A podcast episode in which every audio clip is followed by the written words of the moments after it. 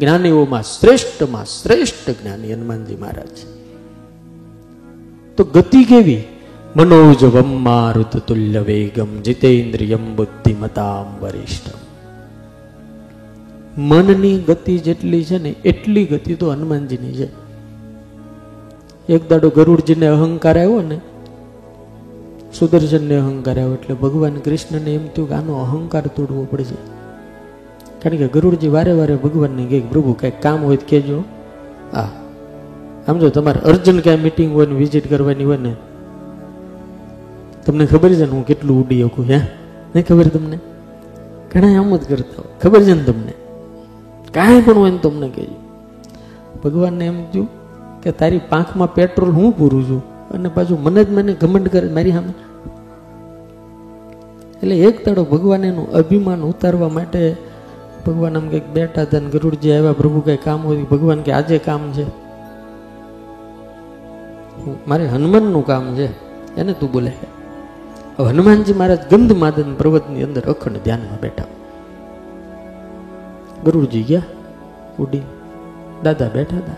હે, ધ્યાન કરતા હતા અને એવી સરસ મજાની સ્તુતિ. શ્રી રામચંદ્ર કૃપાલુ ભજ મન હરન ભય ભય દારુણ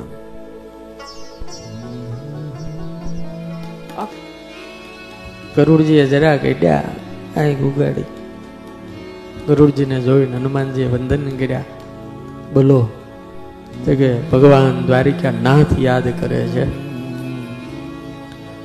એટલે હનુમાનજી મહારાજ કે મારી થોડીક પૂજા બાકી છે, એ પૂરી થાય એટલે આવું છું, તમે જાઓ. એટલે ગરુડજી હસવા માંડ્યા. એટલે હાસ્યના પણ અનંત પ્રકાર છે. કોક પડે ને હસીએ, એ વાગે બહુ. આપણું હાસ્ય પણ કોકને દુખી કરે. કોકનું અપમાન થાય હસીએ એ દુખી કરે. કોકનું સન્માન થાય હસીએ તો એ સુખી કરે. અને કોકને નાના સમજીને હસીએ એ આખું ભયંકર હોય. એ હાસ્ય અલગ હોય. એટલે ગરુડજી એવી રીતે હનુમાનજી કે કેમ હશો? તો પણ ભગવાનને બહુ જ અર્જન્ટ કામ છે. તમે મારી પીઠ ઉપર બેસી જાઓ. દ્વારિકા નજીક નથી, બહુ દૂર છે. તમે વાંદર, તમે આવશો ક્યારે? હનુમાનજી મહારાજ કે તમે જાઓ ને હું આવી જાય. પણ ભગવાન મને ફરીને મોકલજો અને તમને ખબર છે ને, હું કેટલું સ્પીડથી ઉડું? તમને ખબર છે ને? ગરુડનો વેગ કેટલો? હનુમાનજી હાથ જોડીને કીધું, તમે ભગવાનના વાહન છો, તમારું સન્માન છે, પણ હું આવી જઈશ તમે જાઓ તમે નહીં પોગી શકો ટાણે. એટલે હનુમાનજી મહારાજ કે, ભાઈ, તમે જાઓ ને. એટલે ગરુડજી ઉડ્યા. અહીંયા દાદાએ પોતાની પૂજા બતાવી. જય શ્રી રામ કર્યું તો દ્વારિકામાં હાજર થઈ ગયા. મનોજવમ મારુત તુલ્ય વેગમ.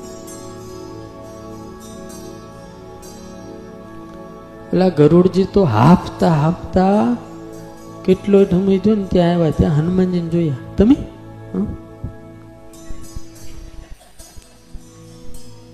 આપી ગયેલા. ભગવાન, આમ અમને મોઢામાં ભીડ નીકળે. ભગવાન કૃષ્ણ કીધું, કેમ ગરુડ? કેમ થયું? એક સેકન્ડમાં અહંકાર ઉગડી ગયો. કે મારા કરતા તો હનુમાનનો વેગ અનંત ગણો વધારે છે. અનંત ગણો. એટલે સુદર્શનને તેને અહંકાર આવેલો. વારે વારે ભગવાનને કહેવાય શાંતિ હોઈ જજો, આખા દ્વારિકાની રક્ષા હું કરું તમે જરાય ચિંતા કરતા નહીં.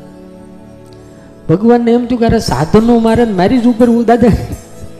વારે વારે ભગવાનને કહેવા આવ્યો શાંતિ સુઈ જજો, જરાય આમ ચિંતા કરતા નહીં, હોઈ જજો. અને સત્ય સત્યભામને અહંકાર આવેલો મારી જેવું રૂપાળું કોઈ નહીં. બાયુને આ બહુ ભાઈ હોય તાવડીના તળિયા જેવી. પાછી વારે વારે પૂછે, કેવી લાગુ છું ભાઈ?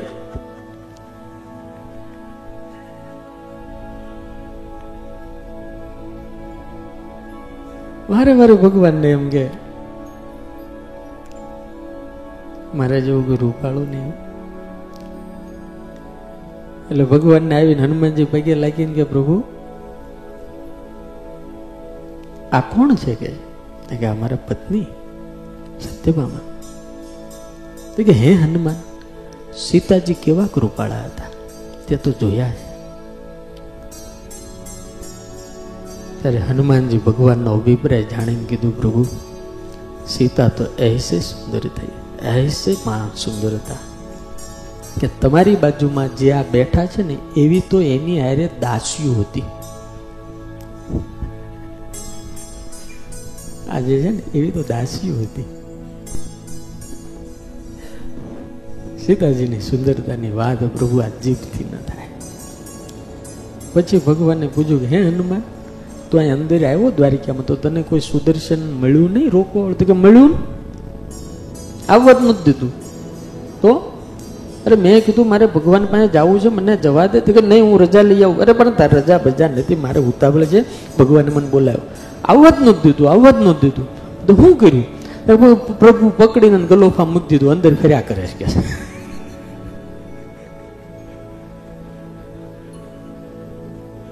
કે ઠાકોરજી કે બિચારાને બહાર કાઢ, ગુજરી જાય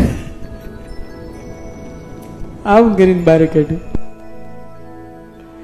અરે સત્યભામા, ગરુડ અને સુદર્શન ચક્ર આ ત્રણેય જણાએ હનુમાનજીને વંદન કર્યા. કે હનુમાન, તમારા જેવું અમારાથી થવાય નહીં. ત્યારે હનુમાન એટલું જ બોલ્યા, હું તો રામનો વાંદરો છું. હું રામનો વાંદરો છું. આ મોટા જ્યારે ઓળખાણ આપે ને ત્યારે રામ આપે. અને નાનાને તમે પૂછો ને, તમે કોણ? લે, તમે મને નથી ઓળખતા. અરે નથી ઓળખતા યાર.